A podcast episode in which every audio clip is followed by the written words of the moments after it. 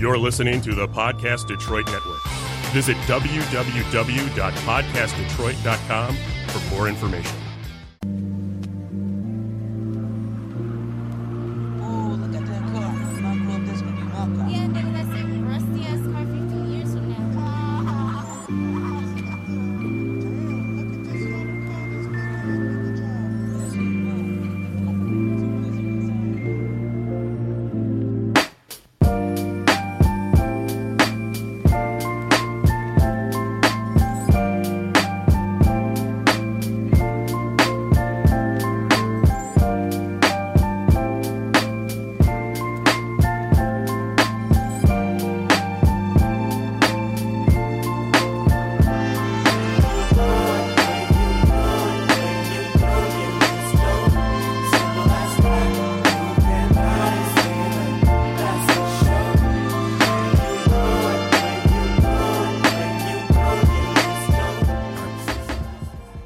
Good afternoon. Welcome to Conversations and Meditations. I'm your host, Virgil Verix.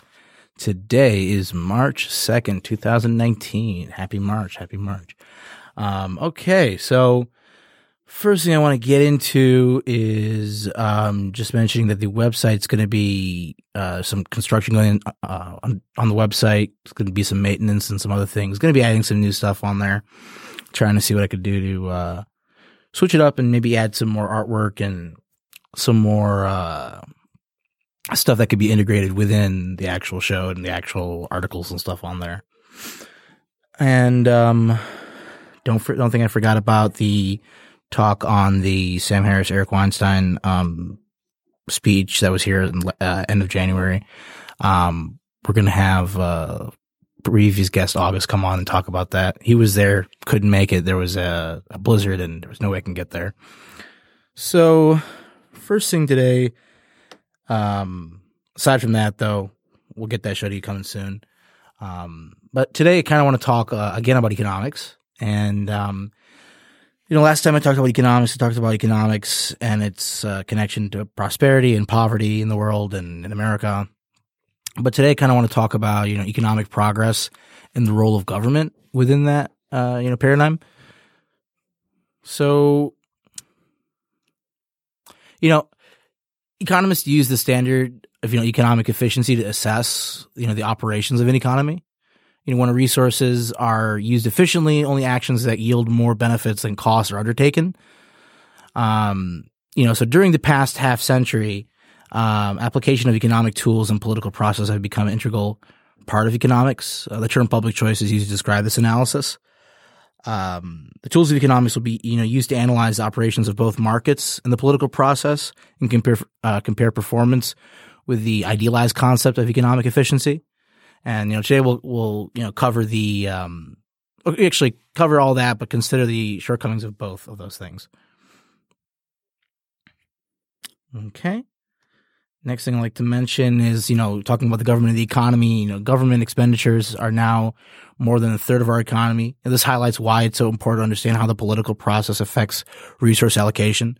So there was a new study that came out not too long ago by the Congressional Budget Office saying that um, when it comes to our debt, I think we're 22 trillion uh, debt, and then uh, unfunded liabilities somewhere around 120 trillion. So you add all that up, and uh, we have big problems. And on that, in a similar, you know, CBO um, report, they talked about, you know, um, Medicare, Medicaid, and uh, Social Security, and how those programs by the 2020s and 2030s are going to be very difficult to be continue to be funded. So this is kind of really scary stuff and really important stuff and things that we should be talking about more. And um, people in the national um, conversation aren't really getting to these topics, talking about like, okay, well, they the congressional budget uh, congressional budget office is saying this. What does that mean for people on those you know types of programs and you know who benefit from those type of things? What means what does that mean for them at that time or people that might need that in the future? You know, so so government, you know, promotes economic progress by protecting the rights of individuals and supplying a few goods that are difficult to provide through markets. So, um, you know, Thomas Jefferson had a you know pretty interesting quote saying, "A wise and frugal government which shall restrain men from injuring one another, which shall leave them uh, otherwise free to regulate their own pursuits of industry and improvements, and shall not be take shall not taken uh, and shall not take from the uh, mouth of labor the bread it has earned, the sum of its good government. This is the sum of a good government. Sorry, I was kind of choppy. so um, when it comes to the government, we're talking about you know protective and um, productive functions of the government. So governments serve a, produ- uh, a protective function when it you know creates and upholds uh, maintains a legal framework and a, a, legal system that is fair and that doesn't pick favorites. Um, also, when it protects and enforces the rights of individuals to their person and property.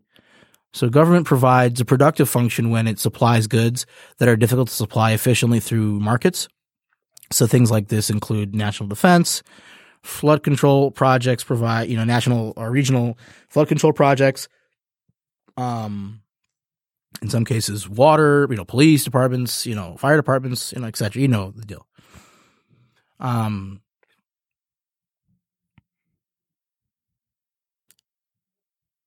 another thing that we gotta you know focus on and pay attention is the idea that when a monopoly is present and the barriers to entry uh, are high and the market will fail to achieve ideal efficiency. So people talk about monopolies a lot and like to get involved in the discussion of whether X company is a monopoly or this is a monopoly. So technically a monopoly is a market characterized by, you know, one, a single seller of a well-defined product for which there is no substitute, and two, high barriers to entry in the market. So uh, there are two major sources of monopolies: uh, econ- economies of scale and grants of privilege. Economies of scale is a tendency for a market to be dominated by a single seller because unit costs decline as firm size increases. So a historical example could be uh, the De Beer uh, Diamond Company in, uh, I think in Africa. Over there, that's like probably one of the only, you know, quote unquote natural monopolies I can kind of think of off the top of my head. Um, grant of privilege, you know, government permission required to, you know, compete in the market. That's another thing. Um, so monopoly and economic efficiency. Price and output under a monopoly. You know, monopolists have an incentive to restrict output and raise prices. So restricting output and raising the prices will often increase the revenue of the monopolist. So inefficiency results because the monopolist fails to produce some unit of the good or service that customers value more than their costs. So, you know, a lot of misconceptions about, you know, free markets and capitalism in general is that, you know, monopolies are, are what, what is desired at the end of the day. Well, if you actually read, you know, the data and, you know, some of the theories and, you know, some of the ideas of some of these economists, monopolies are, you know, inefficient and result in a failure to pro- uh, provide customers value, you know, for more than their costs, which is at the end of the day what they, what they want. So, um, you know, talk about, you know, monopoly and its interaction with government, you know, there's antitrust action, you know, uh, to promote competition, governments may prohibit actions such as collusion, you know, the merger of a dominant firms in an industry, interlocking ownership of firms. Uh, and the U.S. antitrust laws have performed this function numerous times. Um, the record of government in this area has kind of been mixed though. Um, sometimes government actions, you know, licensing requirements, discriminatory taxes have restricted entry into markets, protected existing producers from rivals, limiting price and competition. So you could kind of see how, uh, in many cases, this creates a barrier to entry for a newer firm to come and compete with an already well established firm that has the money to, you know, deal with licensing requirements and the discriminatory, discriminatory taxes and all the other things that come along with it. So another thing we got to mention is the idea of public goods and, externa- and externalities result in incentives that may encourage self-interested individuals to uh, undertake activities that are inconsistent with ideal economic efficiency and that, that type of model. So the nature of some goods make them difficult to provide through markets, right? Market allocation may result in inefficiency in the case of public goods and externalities. Um, so when I mention public goods, what do I mean by that, right? Um, public goods have the following of the two characteristics, you know, jointness in consumption and a provision of the good to one party simultaneously makes it available to others. Um, and non-exclusionability, um, excuse me, it is difficult or virtually impossible to exclude non-paying customers of this good. Um, you know, it's the goods characteristic, not the sector in which it is produced that distinguishes it as a public good. You know, example could be national defense, radio broadcast signals, like I said, flood control, police. Um, you talk about public goods, you know, we have to also talk about, you know, market failures. Um, you know, because potential suppliers are unable to establish a one to one link between payments for, uh, and receipts of the goods, it'll be difficult to provide public goods through markets. If a public good is made available to one, it is simultaneously made available to the other. Because those who do not pay cannot be excluded, no one has, you know, much of an incentive to pay for such goods. Each has an incentive to become a free rider in a sense. So when a lot of people become free riders, too little of the good is produced. So this could happen like if people wanted to, you know, quote unquote, uh, this state in time, try to privatize some type of the national defense or something stupid like that. So yeah. Um, we talk about, I mentioned externalities, you know, external costs and, you know, their benefits, uh, essentially. You know, so externalities exist when the market fails to fully register costs and benefits and, you know, fully understand that.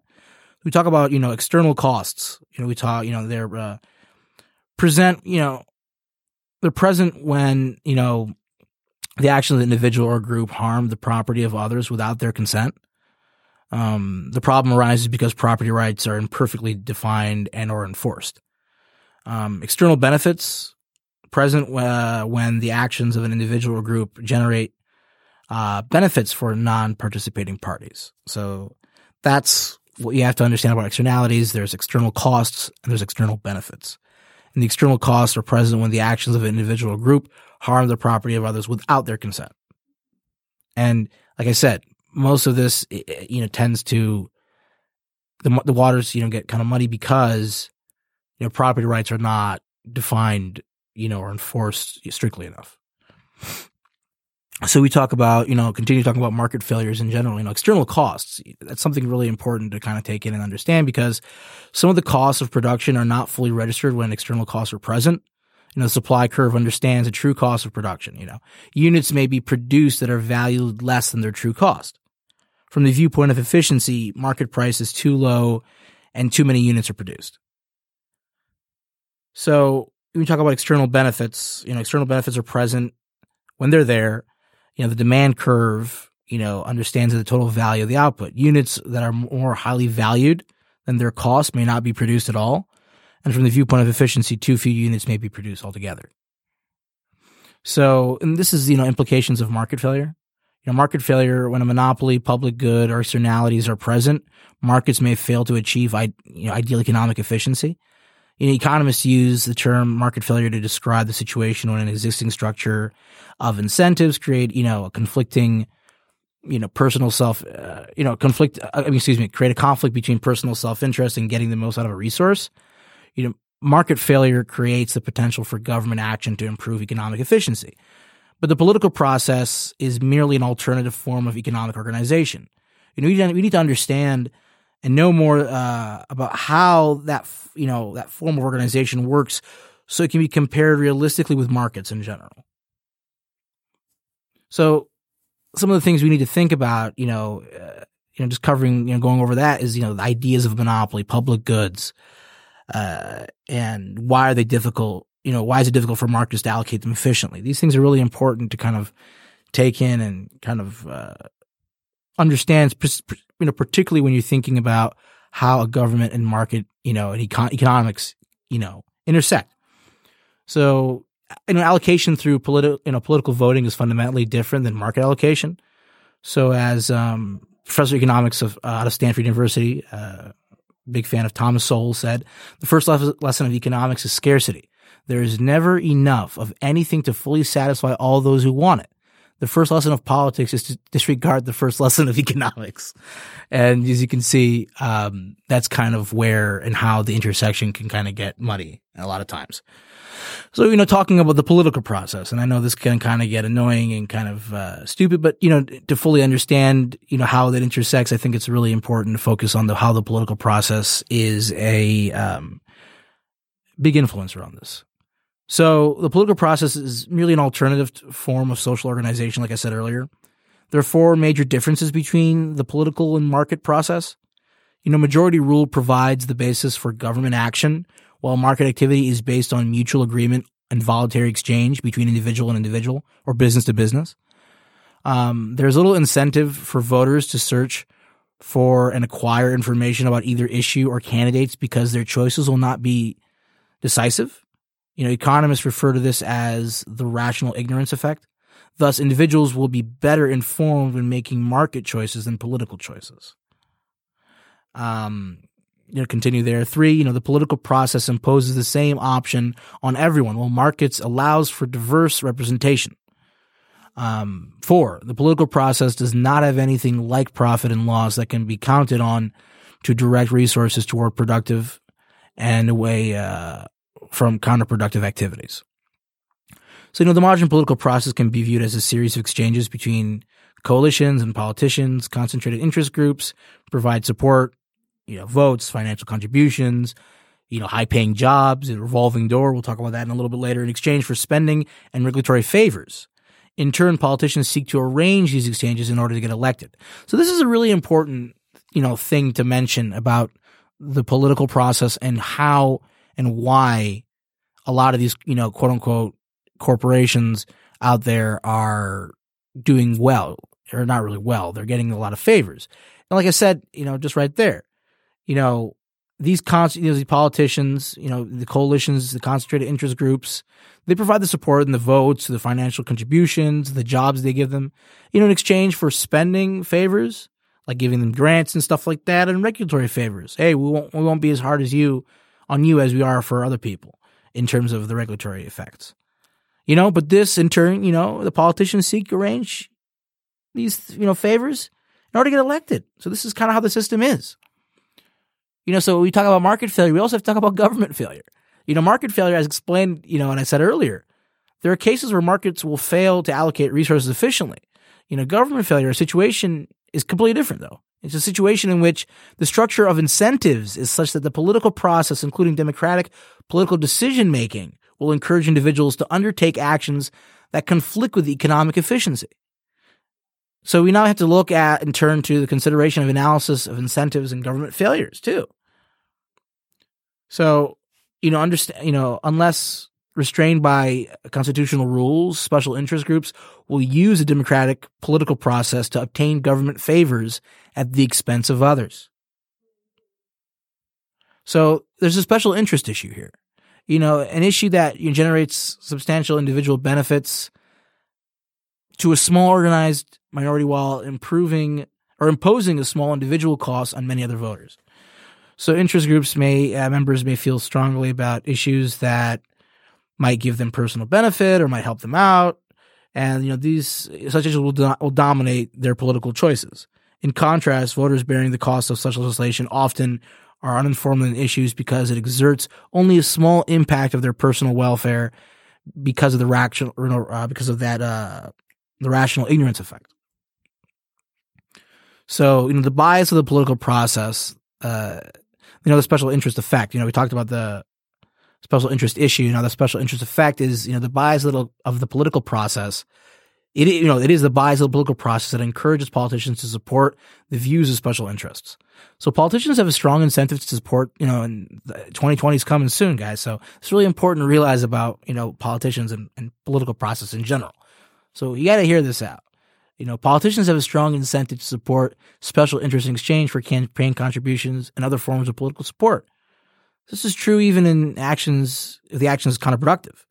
You know, interest group members will decide whom to, prim- uh, to primary on the basis of pol- the political stand on the special interest issue.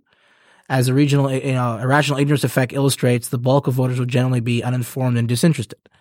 You know, log rolling and pork barrel legislation strengthen the special interest effect. So there's been many cases where, you know, money coming into Congress and to other people is just totally, uh, given one group, you know, like, uh, tobacco companies a incentive on something that would, you know, completely screw a bunch of other people over. Um, many, many cases where that's happened, especially when it comes to, um, the, the uh, national conversation on legalizing marijuana, uh, or decriminalizing it for that matter. Um, so the special interest effect. So here's kind of an example, right? Um, you know, the sugar uh, program provides an example of a special interest effect. So the federal price supports and import quotas cause the price of sugar in the U.S. to be 50 to 100 percent above the world level. Approximately 20,000 sugar growers derive huge personal gains at the expense of millions of sugar consumers. The sugar lobby contributes more than 16 million to the legislators and candidates during the most recent election cycle. And this is a couple years ago, so uh, so off this data, it's probably more now. It's probably closer to 30. so the program continues even though the Americans are worse off because their resources are wasted producing a good that are ill suited to produce. Like you see, because of this, you know, the special interest effect, because you know the sugar program exists and the federal, you know, the federal price supports and import quotas cause the price of sugar to be 50 to 100% above the world average. Now, I'm not saying it's like, uh, you know, super duper expensive, but that's expensive. You're raising the cost of living to give a few farmers here and there support and money. And then the sugar lobby contributes X amount of millions of dollars to the politicians and legislators. And this is how it works. It's ridiculous, in my opinion. Um, special interest effect and innovation and competition. You know, special interest effect tends to stifle innovation and competition process. You know, politicians will tend to favor established businesses with a stronger a record of political contributions and better knowledge of lobbying techniques than newer innovation upstart firms. So the experience of Uber and Tesla provide examples, but let's go back to even a further example, Microsoft. Now, I know a little bit about their um, antitrust lawsuit. You know, they got I think it was I think it was Netscape, if I'm not mistaken. They sued they got they got they sued Microsoft in a sense because they claimed Microsoft was illegally dumping because they included a Windows Explorer or Microsoft Explorer the uh, or what is that uh, Internet Explorer. Yeah, there we go. I can't even think. Microsoft Internet Explorer included with uh, the OS, and they said they're you're illegally dumping. And then you know the government came in, and if you guys ever have a chance to watch it, watch Bill Gates' deposition. It's actually really funny and they're asking, you know, these really these questions that they have no idea what computers are, or even are and what an OS even is. And then they just tend to decide to break up the company in a lot of ways. So, yeah, things like this tend to happen and they tend to favor the companies that are already entrenched and have a political force. And at that time, Microsoft didn't have any force in Washington. Now Microsoft has a giant, beautiful office in Washington right next to Capitol Hill. so they know what's up. They know what's going on. They don't want that to happen again. Unfortunately, that's the way of doing business when you have the government so heavily involved with the, with the economic process. Like I said, un- unless const- you know, unless restrained by constitutional rules, legislators will run budget deficits and spend excessively. Um, you know, the fact, you know, it's, it's really important to understand that and realize that. You know, budget deficits and national debt. You know, when government spending exceeds revenues, a deficit will occur, right? And when the government runs a deficit, it is financed by borrowing, issuing of treasury bonds, printing money. You know, when the borrowing, you know, increases the national debt, the total outstanding bonds on which the government must pay interest, you know, it, it totally, it, I mean, the borrowing definitely increases the national debt, right? Um, which is the total, you know, outstanding bonds on which the government must pay interest. But in, in contrast, a budget surplus, which is, you know, excessive revenue relating to spending, would reduce the government's outstanding debt in total. So this is when we get into a little bit discussion of John Maynard Keynes, who is um, a very interesting economist, somebody that I have studied in school many, many times, and somebody who I whose economic theories I think are some of the reason why we're in such a horrible position that we are in right now. So the you know prior to 1960, it was widely believed that the federal government should balance its budget, except during war. This was pretty much the case, right? So Keynesians argued that the budget deficits should be run um, when the economy was weak. The Keynesian view released politicians from a balanced budget constraint. During 1960 2015, the federal government has run 52 de- uh, deficits and four surpluses. So you can see what the effect of uh, some economic policy and economic theory, uh, in my opinion, incorrect economic theory has caused us as a nation. You know, the federal government has run a budget deficit most every year since 1960, like I said. Given the political uh, incentive structure, it's surprising. Is it surprising to you? I don't think so. I don't think it should be. If you've been paying attention, um, this is government failure. You know, this is short sightedness effect. You know, which is the issues that yield current highly visible benefits at the expense of future costs that are difficult to identify, right? The political process is based towards the adoption of such proposals, even when they're inefficient. You know, the short-sightedness effect explains why politicians will find debt, uh, debt financing and unfunded promises attractive. They make it possible for politicians to provide current benefits to voters without, you know, levying any equivalent amount of taxes to pay for them. You know, Green New Deal, all these other things. Medicare for all, a lot of these different ideas, you know, people say they want to do these things and, you know, maybe they might be right. I don't think so, but maybe they might be right. Maybe this will help. I definitely disagree with that, but where are they going to get the money to pay from it? and we can talk about that a, little later. Um, so we talk about spending watchdogs. Each member of Congress has a strong incentive to fight hard for expenditures uh, beneficial to his or her constituents but there is little or no incentive for a legislator to be spending, you know, to be a spending watchdog in a sense, right? Um, consider the incentives to overspend, and if every member of Congress decides to go to dinner one night and split the bill one, uh, uh, one out of uh, one over five hundred thirty fifth, what incentives to each? Uh, what incentive to spend efficiently if each member of Congress has to pay for each item ordered? How is this altered when each pays one five hundred fifty third, uh, fifty fifth of the bill? change. So the short-sightedness effect on funded promises. Um, the short-sightedness effect also provides a strong incentive for politicians to support unfunded, like I said, unfunded promises, programs promising benefits that are greater than revenues, you know, generated by the tax rates levied for the support. Like I said, the federal government has you know, promised uh, senior citizens future payments under Social Security and Medicare programs that are far greater than the payroll tax revenues that, you know, provide their financing. That's why I said earlier unfunded liabilities is $120 trillion in debt. The debt, uh, you know, implied by the, you know, unfunded Social Security and Medicare liabilities, like I said, is four times almost or more than the national debt currently right now. Like people are not paying attention to this. They're just, you know, oh, the debt, the debt is important, but the unfunded, unfunded liabilities is what's going to really cause the nation to shake to its knees. And this is what people have to realize about economic efficiency and the issues that the government have made over the last, you know, 60, 70 years that have caused a lot of these problems. You know, so what will happen if the federal government does not bring its finances under control? Like, well, what happens? So there will be repercussions in credit markets, you know, so higher interest rates, uh, on borrowing and lending. Uh, uh, others will be less willing to lend to the U.S. federal government in general. So that would be horrible. The excessive debt could fuel another financial crisis in the future. Consider what happened in Greece recently. You know, the, the whole economy was just shaking to its knees and austerity measures were put in and there's rioting and all this horrible stuff happening. There would be higher personal and business taxes in the future. Much, much higher. The debt could lead to an additional money creation and inflation in the future where the money supply, basically, the dollar basically becomes worthless. And, you know, bread cost, you know, three, four bucks, now costs 50. This happens in places. Look at Venezuela. To get coffee, it's like some ridiculous amount, like a million bolivars, whatever. It's horrible.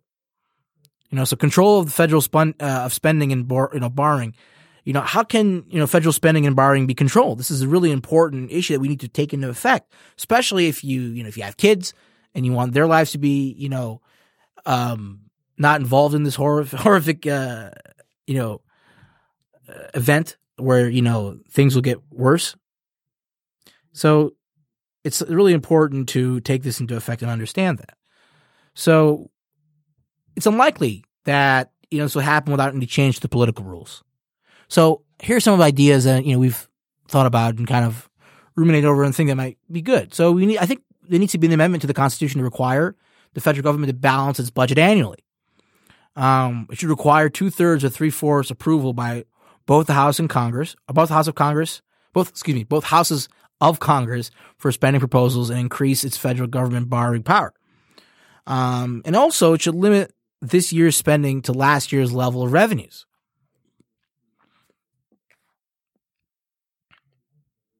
So,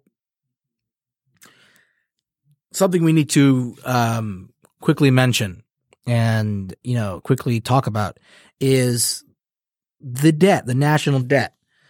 People, like I said, don't think it's um, a serious issue.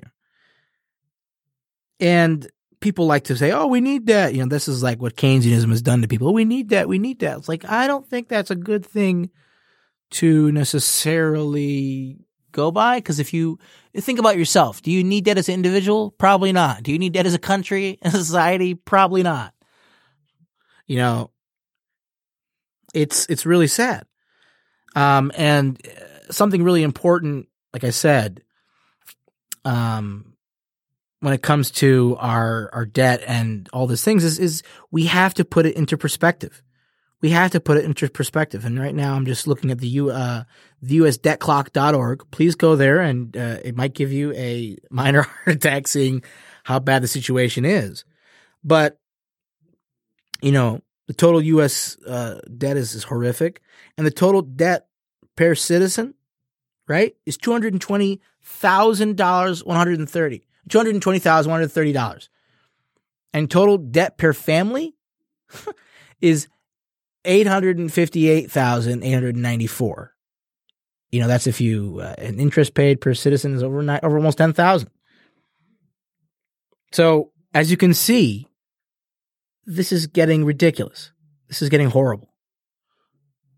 And we need to really put a handle on the spending of our government to kind of reduce this stuff because, you know, the debt per citizen is really scary.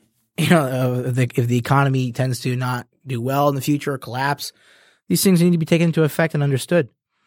So, when government becomes heavily involved in providing favors to some at the expense of others, inefficiency results and improper, unethical relationship develop between government government officials and businesses.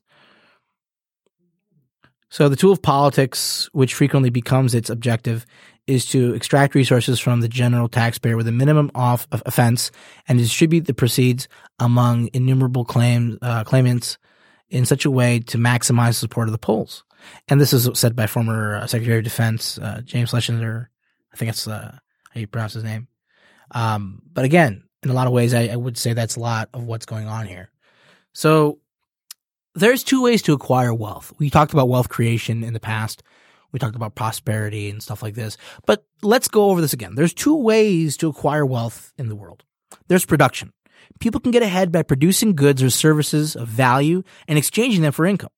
This method of acquiring income helps in the exchange, you know, partners and it enhances the wealth of society generally. Because then, you know, they can invest in their in their community, in their city, in their their town, in their country. So that's one way of acquiring wealth in the world by production. The other way is by plundering. Sometimes people get ahead by what is known as plundering, taking what others have produced. Plunder not only, f- you know, fails to generate additional income, but also consumes resources and thereby reduces the wealth of society in general. This is something to really take into effect and, you know, understand. Um, Governments promote prosperity when they encourage production and discourage plundering, but that's not how it is going right now. So there's a huge problem with political favoritism. And, you know, right now I want to talk about the impact of political favoritism on the economy. So subsidies and government favoritism endanger both political democracy and economic efficiency. So subsidies generally distort prices and encourage businesses to seek government favors rather than producing better products at a lower cost. Subsidies to some firms, sectors place other firms at a disadvantage. You know, and subsidies and favoritism will create an improper and unethical relationship between business and political officials. Businesses will seek government favors in order to enhance profit. Economists call this rent seeking. So, government, you know, when we talk about government failure, we need to talk about rent seeking. You know, is, rent seeking is actions by individuals and interest groups designed to restructure public policy in a manner that will either directly or indirectly transfer income to themselves. So widespread use of the taxing, spending, and regulatory powers of government that favors some at the expense of others will encourage rent seeking. Rent seeking diverts resources away from productive activities. You know, the output of economies with substantial amounts of rent seeking will fall below their potential way, way below their potential. So, you know, we talk about political favoritism. We need to talk about cronyism. And, you know, it's, you know, people like to call it crony capitalism and its, its role in, with government failure and its, its connectivity to government failure. So as government spending, subsidies, income transfers, regulatory favors grow, businesses and others well organized, you know, other well organized groups will, you know, expend more resources seeking to obtain government favors. You know, as a result, crony capitalism grows relative to a market allocation. So we talk about, you know, crony capitalism, you know, is the situation where the allocation of resources is determined by political favors rather than by consumer preferences translated through the market profit and loss state uh, system. So we talk about in the economy, we have, you know, crony capitalists and then we have market entrepreneurs. So a market entrepreneur get ahead. The way they get ahead in a society is by providing customers, consumers with products that are uh, more highly valued than the resources required for their production. Again, market entrepreneurs get ahead by providing consumers with products that are more highly valued than the resources required for their production. Crony capitalists get ahead, on the other hand, by providing political players with campaign contributions and other political resources in exchange for government contracts, subsidies, tax benefits, and other forms of political favoritism. You know, this show goes on in uh, in the suburbs of Detroit, Michigan. I'm recording this in the suburb of Detroit, Michigan. In Detroit, we had a huge problem with that, with you know uh, political favoritism and you know uh, people giving contrib- campaign contributions, in some cases legal campaign contributions, contributions, and getting government contracts, you know, different subsidies, tax benefits, all the things, all the sort. So, in my opinion, in my estimation, crony capitalism reflects a government failure and endangers the legitimacy of the legit you know, like I said, it endangers the legitimacy of the democratic political process, and it also endangers the legitimacy of the economic process. So the net gain of transfer recipients is less and often substantially less than the amount of the transfer. So to non-economists, income transfers look like an effective way to help targeted beneficiaries. However, economic analysis indicates that it is actually quite difficult to transfer income to a group of recipients in a way that will improve their long-term well-being. So the unintended secondary effects, the unintended consequences explain why this proposition is true. So the secondary uh, effects of transfers. So three reasons why transfers and subsidies are largely ineffective in general. So they, like I said, they reduce the incentive of both taxpayer donors and transfer recipients to earn. Um, competition for transfer erodes more of the long term gain of the intended beneficiaries. So criterion, you know, uh, owe something, um, do something, or be something for uh, you know, receive a transfer that must be established in competition to meet the criterion will erode net benefits. Um, transfer programs reduce the adverse consequences suffered by those who make imprudent decisions and you know this reduces their motivation take steps to avoid the you know this adversity or the adversity in general right? Um you know thinking about the secondary uh effects of transfers you know when beneficiaries have to do something for example wait in line fill out a form lobby government officials take an exam endure delays or contribute to a selected political campaigns in order to qualify for a transfer much of their potential gain will be eroded when beneficiaries have to own, you know, something in order to get a subsidy, people will bid up the price of the asset needed to acquire the subsidy so that, you know, the price of everything will get more expensive. Know, the agriculture subsidy program, taxi licensing that results in higher prices. And the Homestead Act, you know, provides examples of how secondary effects erode the net gain of transfer recipients. So even though the per capita income has more than doubled since the late 1960s. The poverty rate has virtually stayed the same as when the war on poverty began. And a big reason for this, like I mentioned earlier, is the devaluating of our currency. So in the 1960s, we had a currency was much better position than it is right now. The purchasing power was much better than it is right now. So things, so essentially, if we kept the currency of of, the, of that era and didn't erode it as much as we have over time, as much as the government has eroded over time, then we would be able, things would be much cheaper in general. Bread would not be three, four dollars. Bread would be, you know, 50 cents and stuff like that. And that's, that would be, that would be because the currency is at a healthier rate. So, second, you know, the secondary effects of, you know, anti-poverty transfers, you know, in a, in a sense, why weren't these anti-poverty the war on war on poverty transfer programs more effective. And the transfers generate three unintended secondary effects that slow progress against poverty. So the income linked transfers reduce the incentives of low income individuals to earn, move up the income ladder, and escape poverty. So high impact marginal tax rates. If they earn more, uh, their transfer benefits are reduced, and then the combination of their additional taxes owed and transfer loss means that they get to keep only 10 to 20%, or maybe even 30% of the additional earnings. So this incent, the way, the way the incentives are designed really hurt the, uh, the poorest people in our country. And it, it, it, it keeps them in a, you know, in a cycle where they can't get out of this type of life. Um, primarily because, like I said, the incentives around the tax structure and the incentive structure, uh, when it comes to the, to the benefits is, you know, pretty drastic when, when, when you start making more money and how quickly that's removed.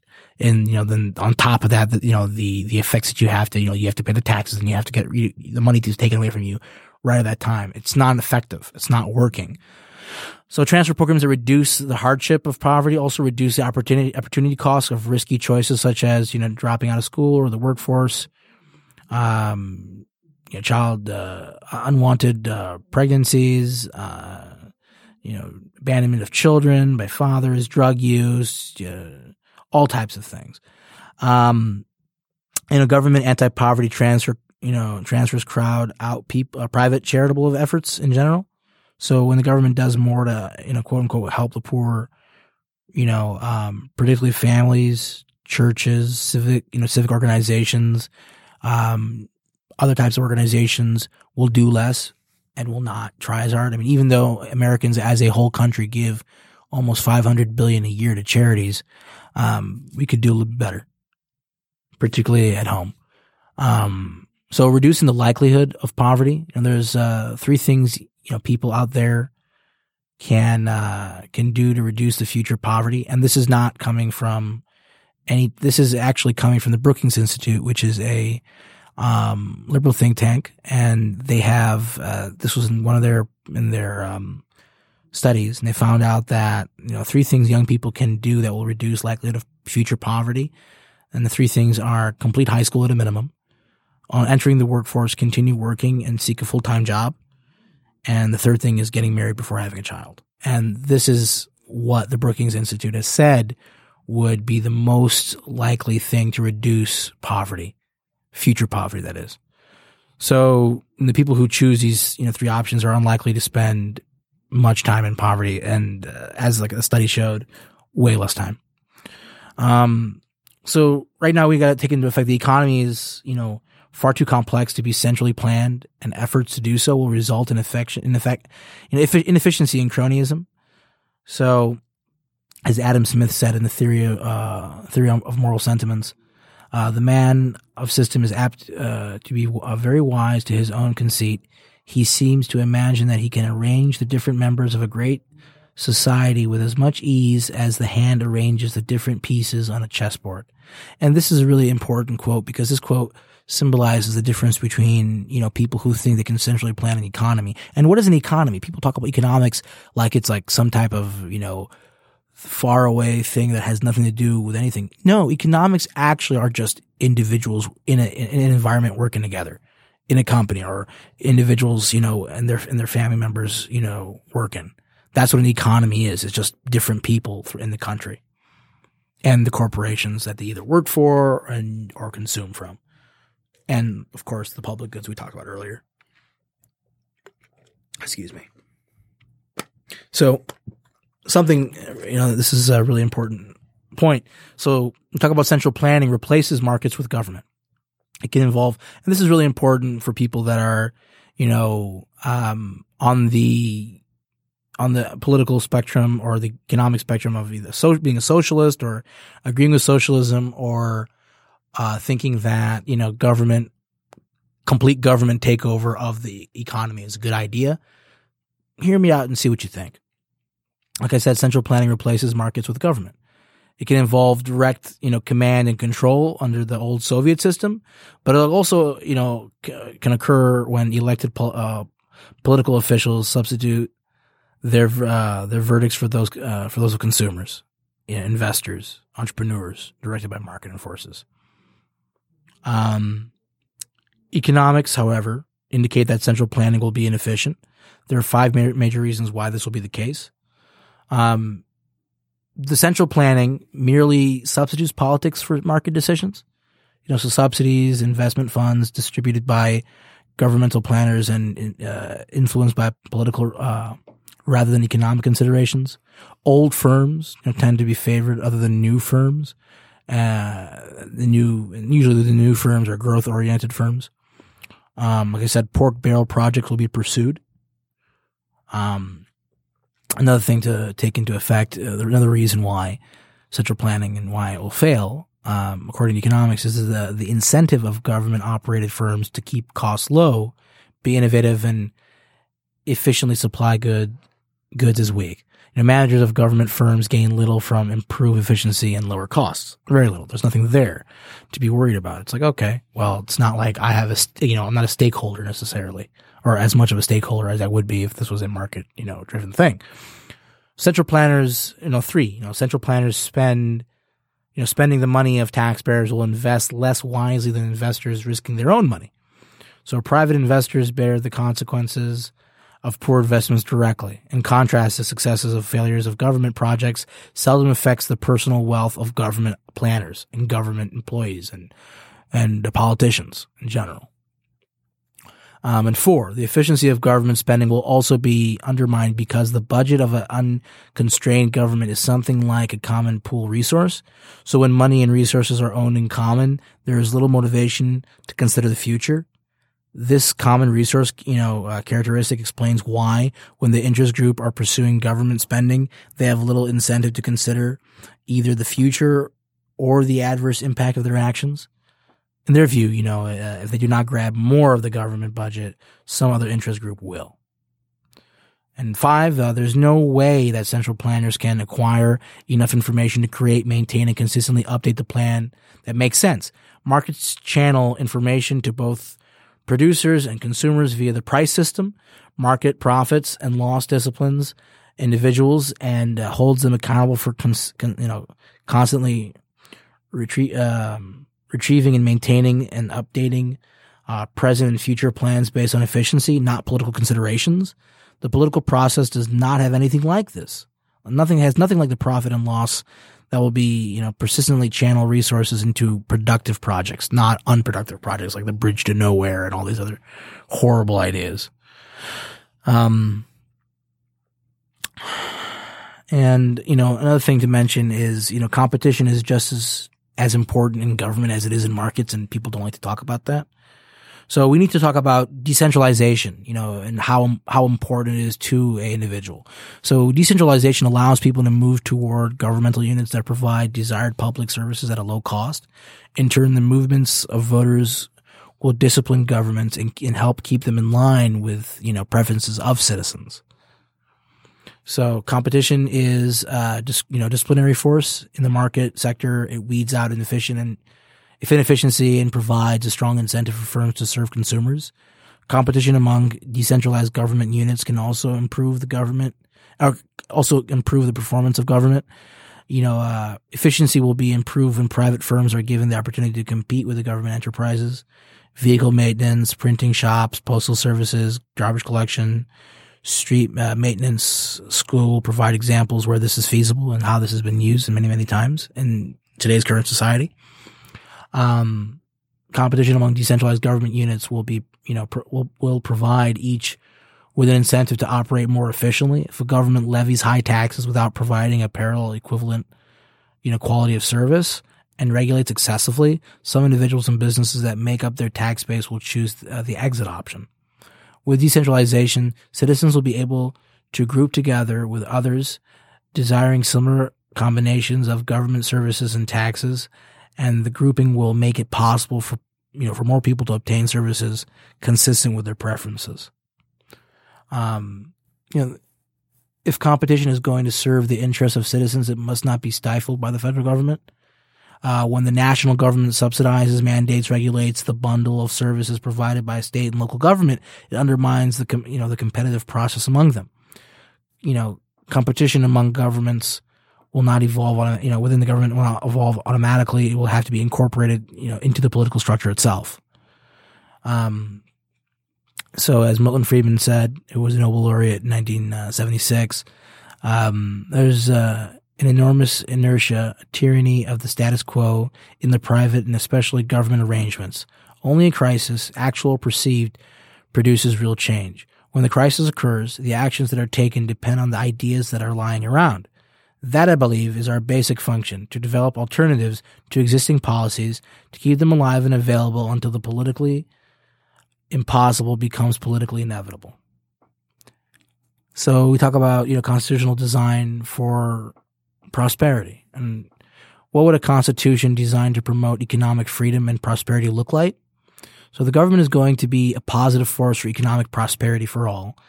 The rule of the political game must bring the self-interest of voters, politicians, and bureaucrats into harmony with economic progress. So limited government, equal treatment under the law, protection of property rights, and federalism are the cornerstones of a sound constitution. When a government supports private ownership, freedom of exchange, competitive markets, the rule of law, monetary stability, it will provide the environment for economic growth and prosperity. Look at places in the world that don't have those types of things. Aren't as lucky to have a government as stable as ours, even though it's very, it seems very unstable uh, today. But uh, those countries are are in very very dire circumstances. So, what would you know? Promoting um, government action based on agreement rather than coercion is important. People will agree to an action only when each party gains. Thus, actions based on agreement, whether undertaken through market or government, will be mutually advantageous and will therefore promote the general welfare rather than the interests of some parties at the expense of others. The challenge before us is to restore, you know, the intent of the constitutional rules and develop few new ones that will promote government actions based on agreement and bring the political process back into harmony with economic progress.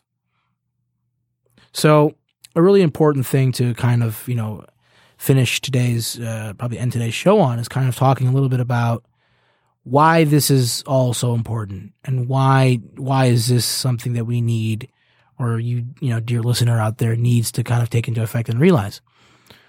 It's important to realize a few things because with a few of these misconceptions, you could just end up not really, um, not really even being able to um, realize what and how the government is actually affecting the economy and what's really going on.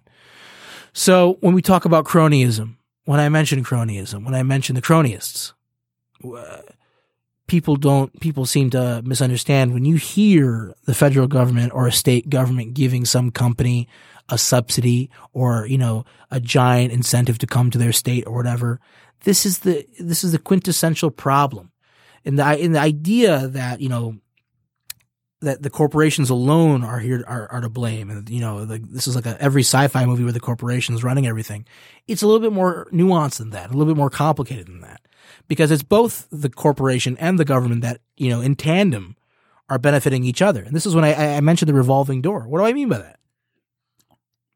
So you have legislators, you have regulators who are in either the FDA or some other organization, and they will do favors for a corporation. excuse me, do favors for a corporation based on the fact that after they leave the regulatory board, they can, excuse me, after they leave the regulatory board, they can go and join the company, become a lobbyist, become some type of employee in some way, and get paid the big bucks based on, you know, the little deal he did when he was, you know, working in the government. Then after he's done there, he can go into Congress and, you know, it keeps going back and forth. This is the revolving door of government. So this needs to be stopped, right? This problem is there. You know, another thing that you know, people like to talk about, have mentioned that might, you know, uh, fix this problem is removing the power because government, government is force. That's what government is at the end of the day.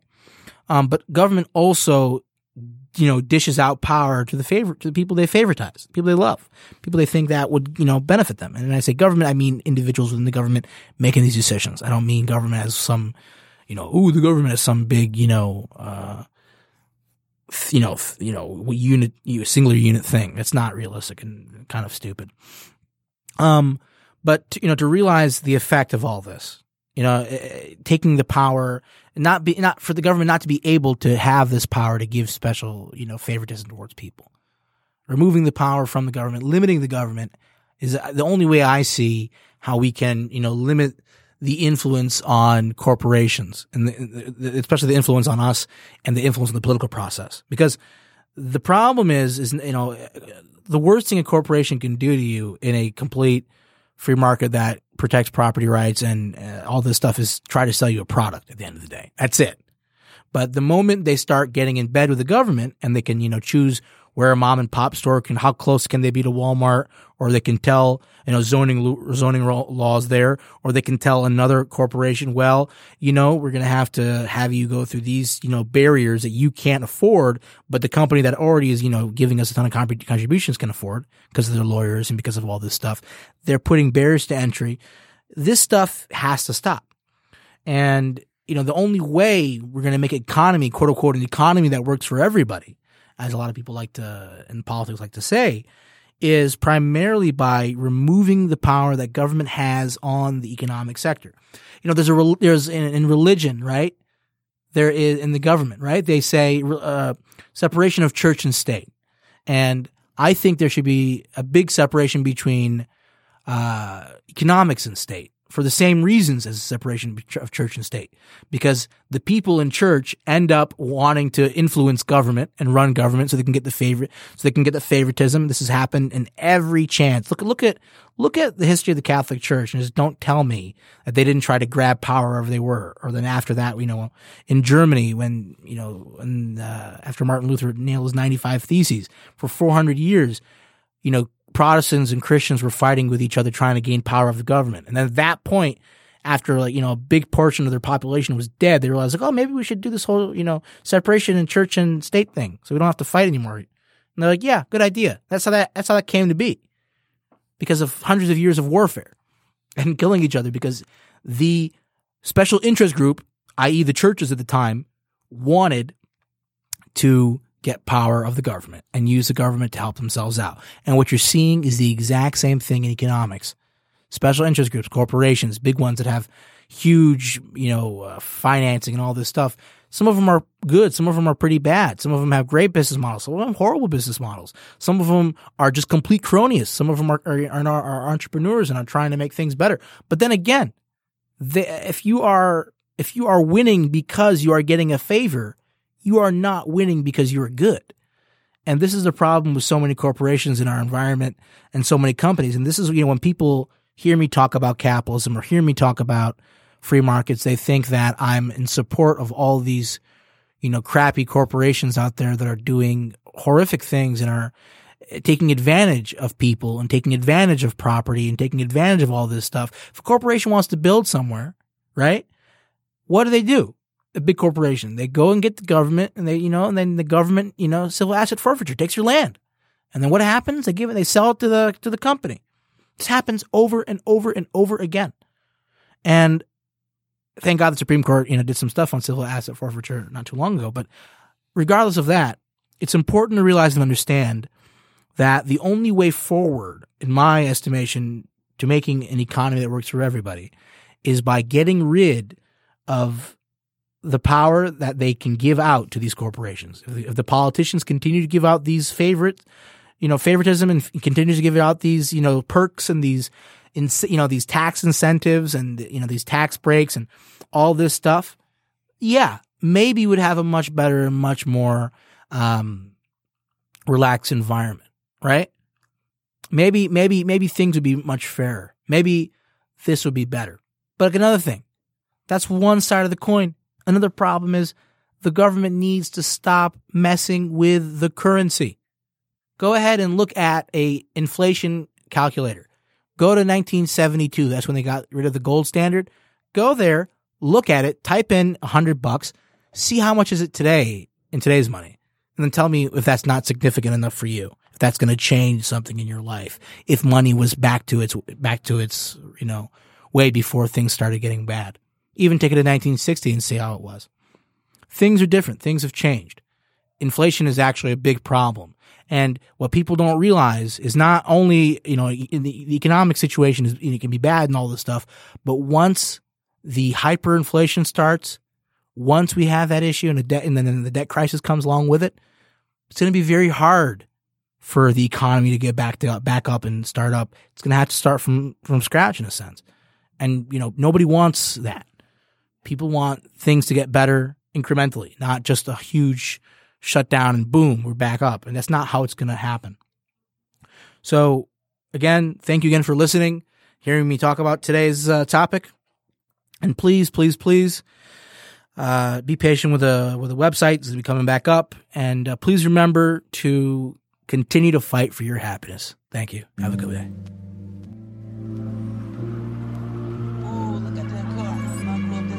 welcome. Yeah.